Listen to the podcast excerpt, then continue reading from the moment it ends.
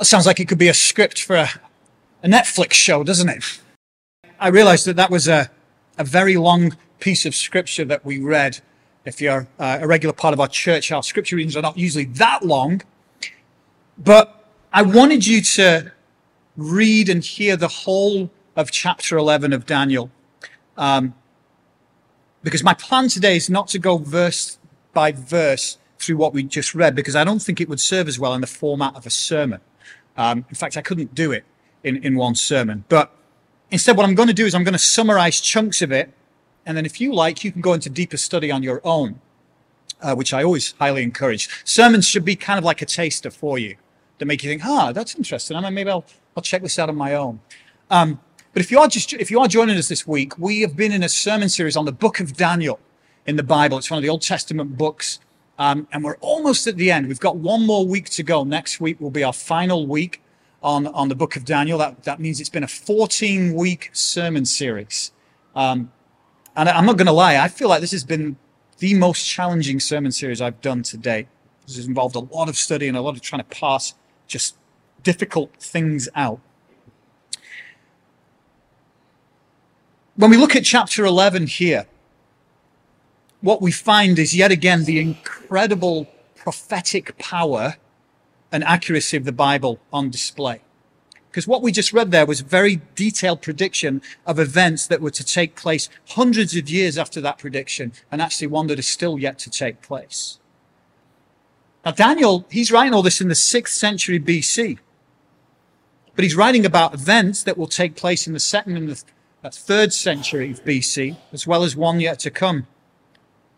And here's the funny thing so uncannily accurate is what Daniel writes that it's led to a whole stream of scholarship, of Bible scholars saying, yeah, you know what? There's no way that could have happened. And so they think, you know what? Daniel wasn't really written in the sixth century BC by Daniel. It was written probably in maybe the second century by somebody claiming to be Daniel and pretending that these were prophecies. Because they, they think it would be impossible for any human being to be able to so accurately predict future events. Well, who mentioned anything about this coming from a human being? Daniel is getting this vision and this revelation from God. And so when we realize that it was inspired by God, then there's no conflict in believing that this was a supernatural revelation by, by God. So I'm just going to try and summarize things for you here. Um, and I would say that you can break up chapter 11 into three phases. Okay. Uh, the first phase is verses 5 to 20. And this covers the conflicts of what we read are called the northern and the southern kingdoms. And the period of history here would be about 322 BC to about 175 BC. Some of today's message is going to sound like a bit of a history lesson. So if you love history, you'll really enjoy this. If you don't, I apologize. But we got to get through this, and it's in God's word for a reason. So we've got northern and southern kingdoms. Um, the northern kingdom was basically the Seleucid Empire, which was basically the area of Syria and Babylonia, modern day Syria. And the southern kingdom was the uh, Ptolemaic Empire, which was basically modern day Egypt. So you've got these two kingdoms going at one another. Now, why were they called the northern and southern kingdoms? Well, because in Bible prophecy, the land of Israel is considered ground zero from which all other directions go. Okay, so if you look at a map of the Middle East, what you will see is that basically Syria is to the north of Israel and Egypt is to the south. And from an Israelite perspective, remember that's what's being written from here, the conflicts of these dynasties was the most significant event in world history during the third and second centuries BC. And what we get here in verses 5 to 20 are the highlights of the back and forth and the conflicts between these two kingdoms. And, you know, as we just read, it was an intense time of political intrigue and maneuvering and betrayal and negotiations and wars. And neither kingdom is able to gain total victory despite arranged marriages and political agreements and family unions. And who's caught in the middle of all this? The Jews. They're sandwiched between these two nations and they're tossed back and forth. Sometimes they're occupied by the south, sometimes they're occupied by the north. And also, it sort of reminds me of that Stealers wheel song that says, Clowns to the left of me, jokers to the right. Here I am, stuck in the middle with you. So that's what's going on in the first phase. Phase two is verses 21 to 35.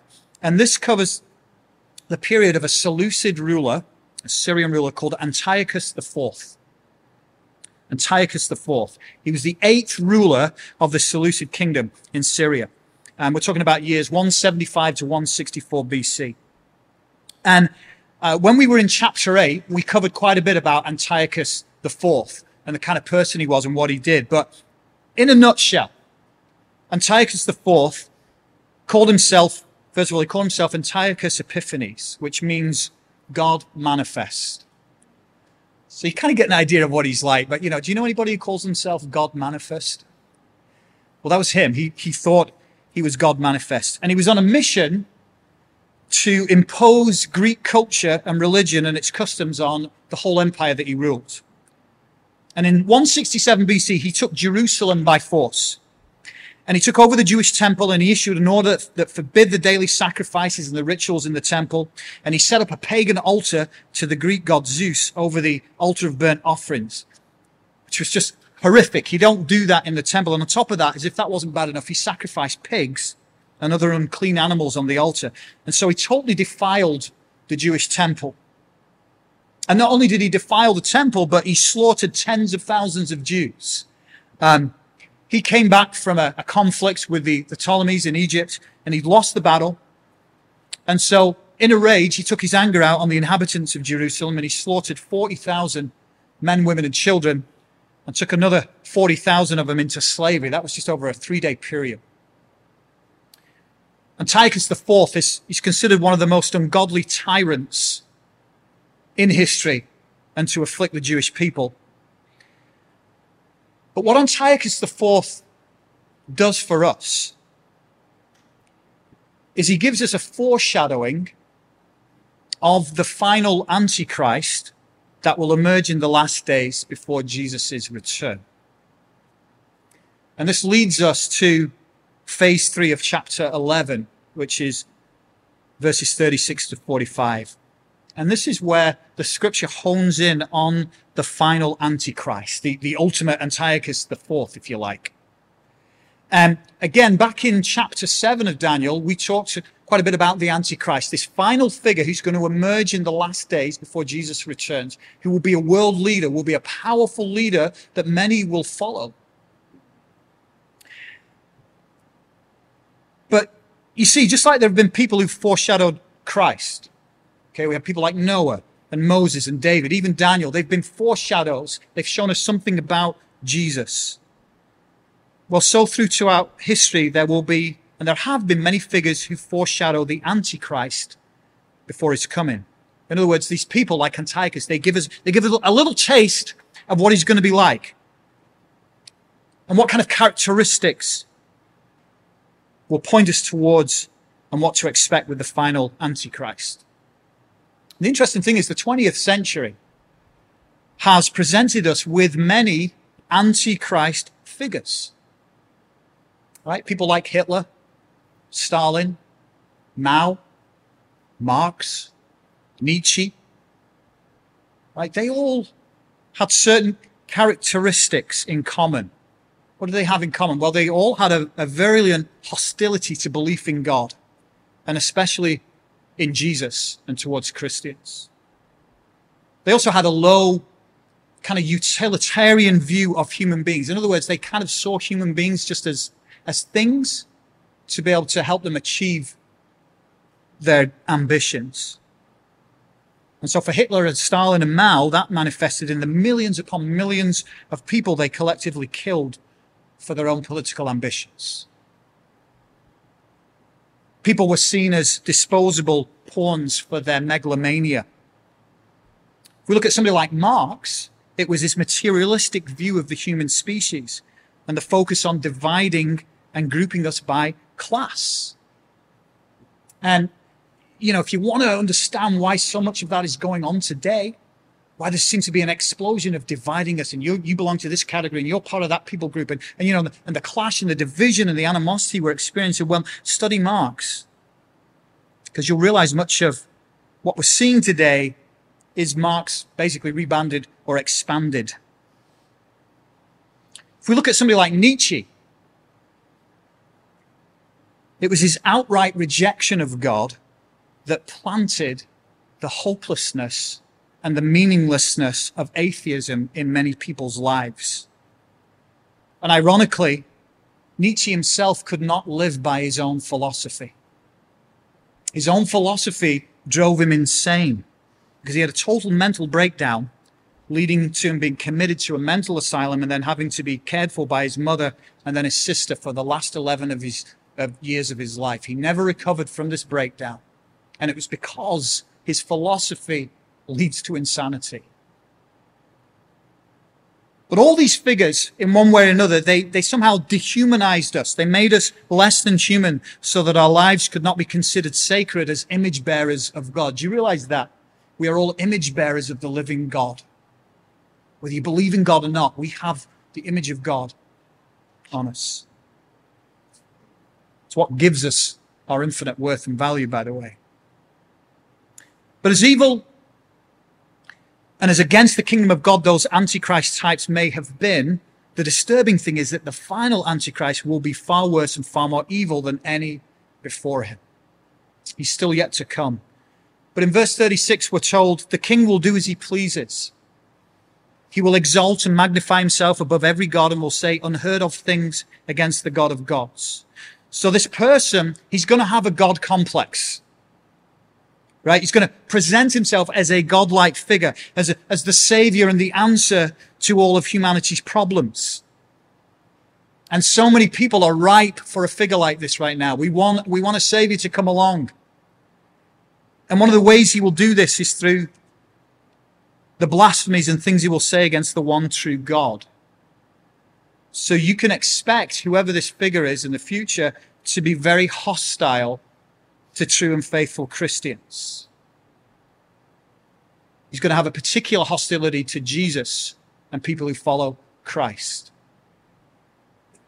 In verse 38 and 39, they tell us that he will honor a God of fortresses, a God unknown to his ancestors. He will honor with gold and silver, with precious stones and costly gifts. He will attack the mightiest fortresses with the help of a foreign God and will greatly honor those who acknowledge him. He will make them rulers over many people and will distribute the land at a price. So he's going to be a man of war. He's going to be a man of military means. He will have great military might and will richly reward those who ally themselves with him. So a brief period, life's going to be really good if you are on the side of the Antichrist. And it's going to be looking like you're winning. And this is the side to be on. In verses 40 and following, they go on and they describe various military conflicts and conquests the Antichrist will have, including uh, invading the beautiful land. What's the beautiful land? Israel. But then we're told in verse 45, he will pitch his royal tents between the seas at the beautiful holy mountain, yet he will come to his end and no one will help him. Now, isn't that interesting? His end, this mighty figure, will be remarkably anticlimactic. No going out with a blazer, glory, you know, guns blazing. No, he'll just come to an end and no one will help him. To paraphrase T.S. Eliot's The Hollow Men, this is the way the Antichrist ends, not with a bang, but a whimper.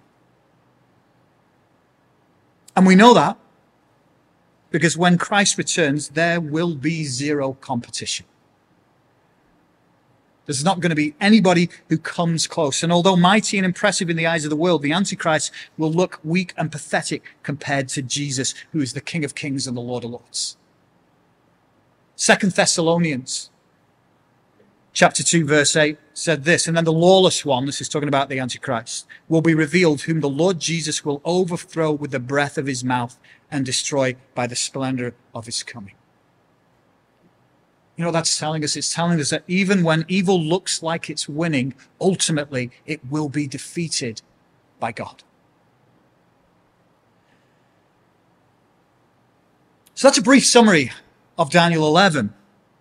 But the two questions we need to ask are these. Number one, why was Daniel shown this vision of future events? And then secondly, as usual, I want to ask, what does that have to do with us? Because I'm sure some of you are sitting here this morning thinking, well, this is fascinating and interesting history, but what does that have to do with us? Well, let me address firstly why this vision was shown to Daniel. We've got to remember the immediate context that Daniel is in. What is that? His people, the Jews, have been in exile for over 70 years in Babylon, and they've been allowed to return now uh, to rebuild Jerusalem and rebuild the temple. Now it's a couple of years into that, and it's all come to a grinding halt. The temple's not being rebuilt, the walls haven't been rebuilt, everything is, you know, half done, not even half done. And they're feeling discouraged. They're like, God, is your word, are you not faithful to your word after all, God? Is this not going to happen?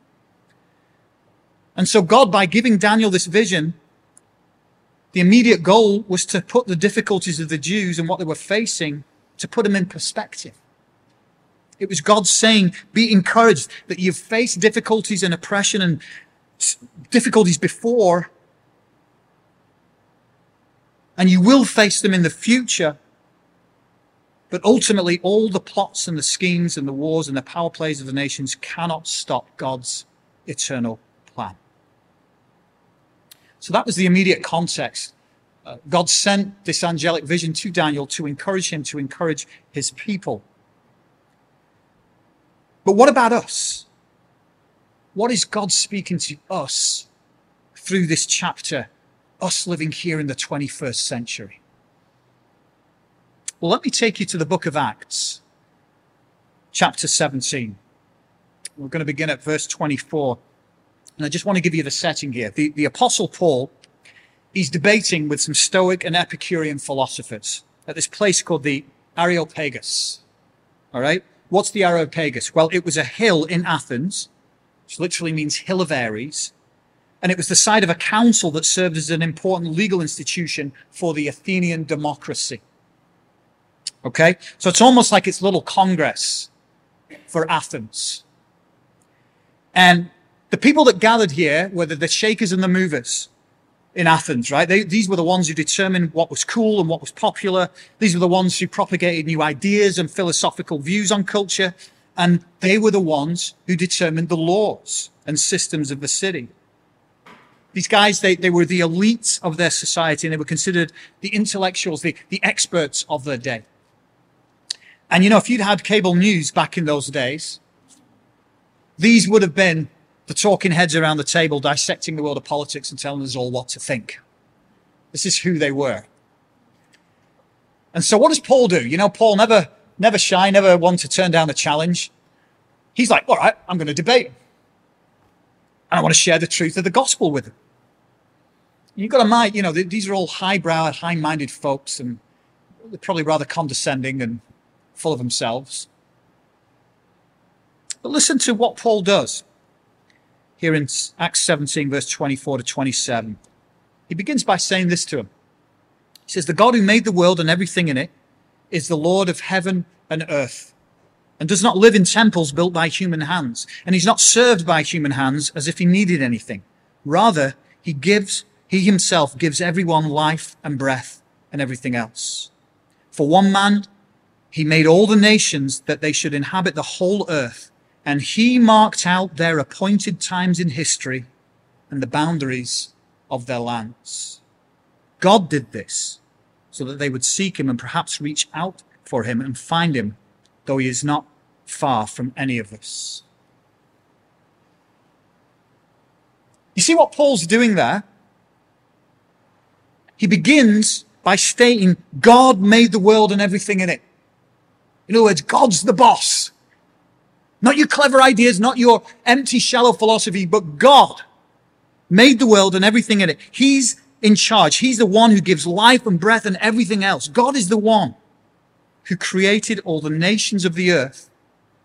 And what does it say? He marked out their appointed times in history and the boundaries of their lands. What Paul is showing there is that all the history of the world, everything we see, is determined by God and is in his sovereign control.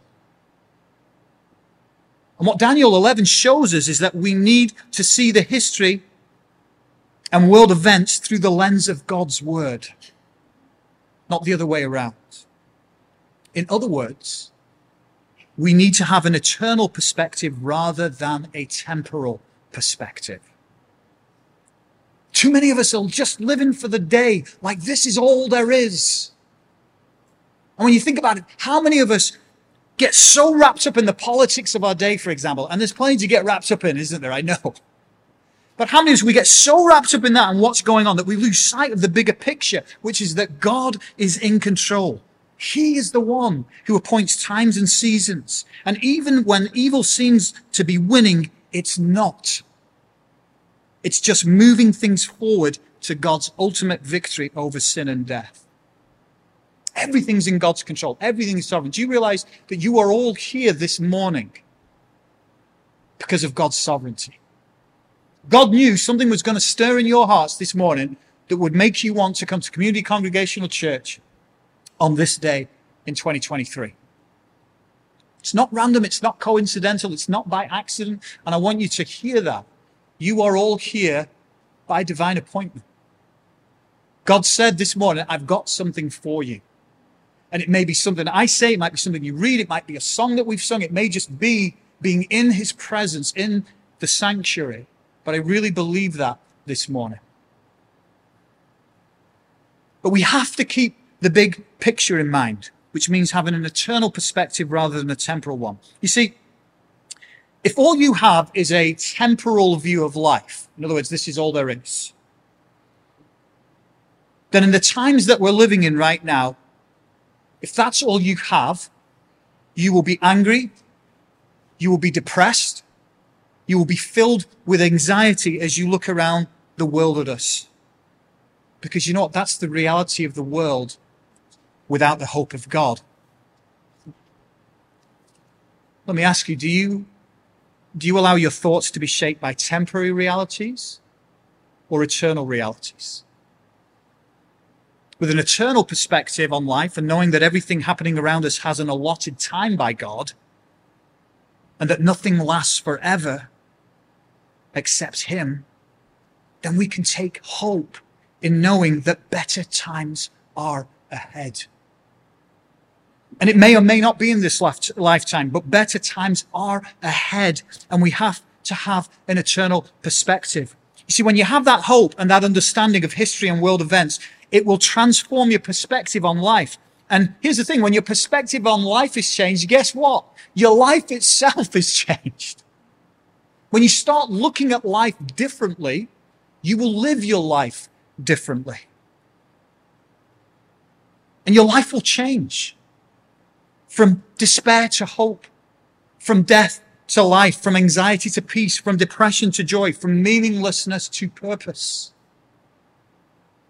And here's the thing. We're talking about history today. The central figure of world history is Jesus Christ.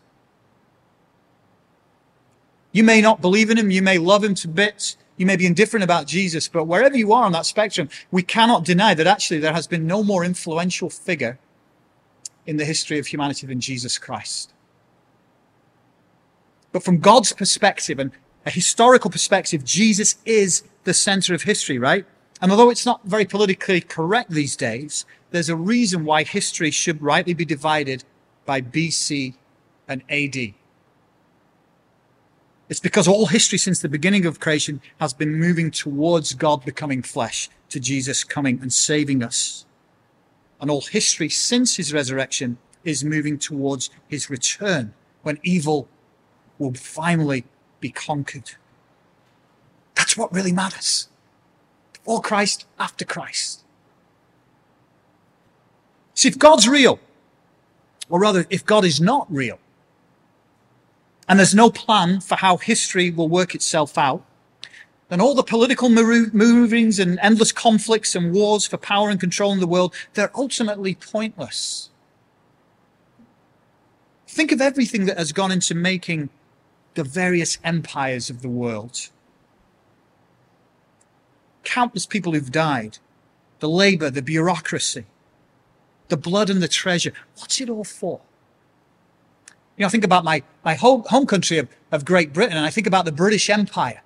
It's the largest empire the world's ever seen. Covered a quarter of the globe. You know, the saying was that the British Empire, the sun never sets on the British Empire because it literally didn't. It was that spread across the world. There was always somewhere in the British Empire where the sun was up. Largest empire the world's ever seen. And now look at Britain now. Back to little old Britain. They got a little bit of a complex, I think, about it. They still like to think they're a big nation. You know, it's like, you know, like the kind of small yappy dogs that think they're a German Shepherd, you know, but you're like, they're like Scrappy Doo from Scooby Doo. That's kind of how I see the UK now. but you know what I mean? The kingdoms rise, kingdoms fall. Nothing lasts forever except God and his kingdom. And so, on the other hand, if, if God is real and he has a definite plan and course for history that involves him sending us his one and only son, that whoever might believe in him will not perish but have eternal life, then the trajectory of history and life has meaning and purpose. And all the difficult things we go through in life, the loss, the loss of a loved one, the battling of sickness, the tragedies we face in life, guess what? Then they have purpose because we know there is a greater good that's going to come at the end of it all. If we don't have God, then guess what? You losing a son, you losing a loved one, the war in Syria or Iraq or Ukraine, whatever, that doesn't mean anything. It's all just random things that happened in history. Oh well. But if God is real, then they have meaning and purpose, and so do your lives.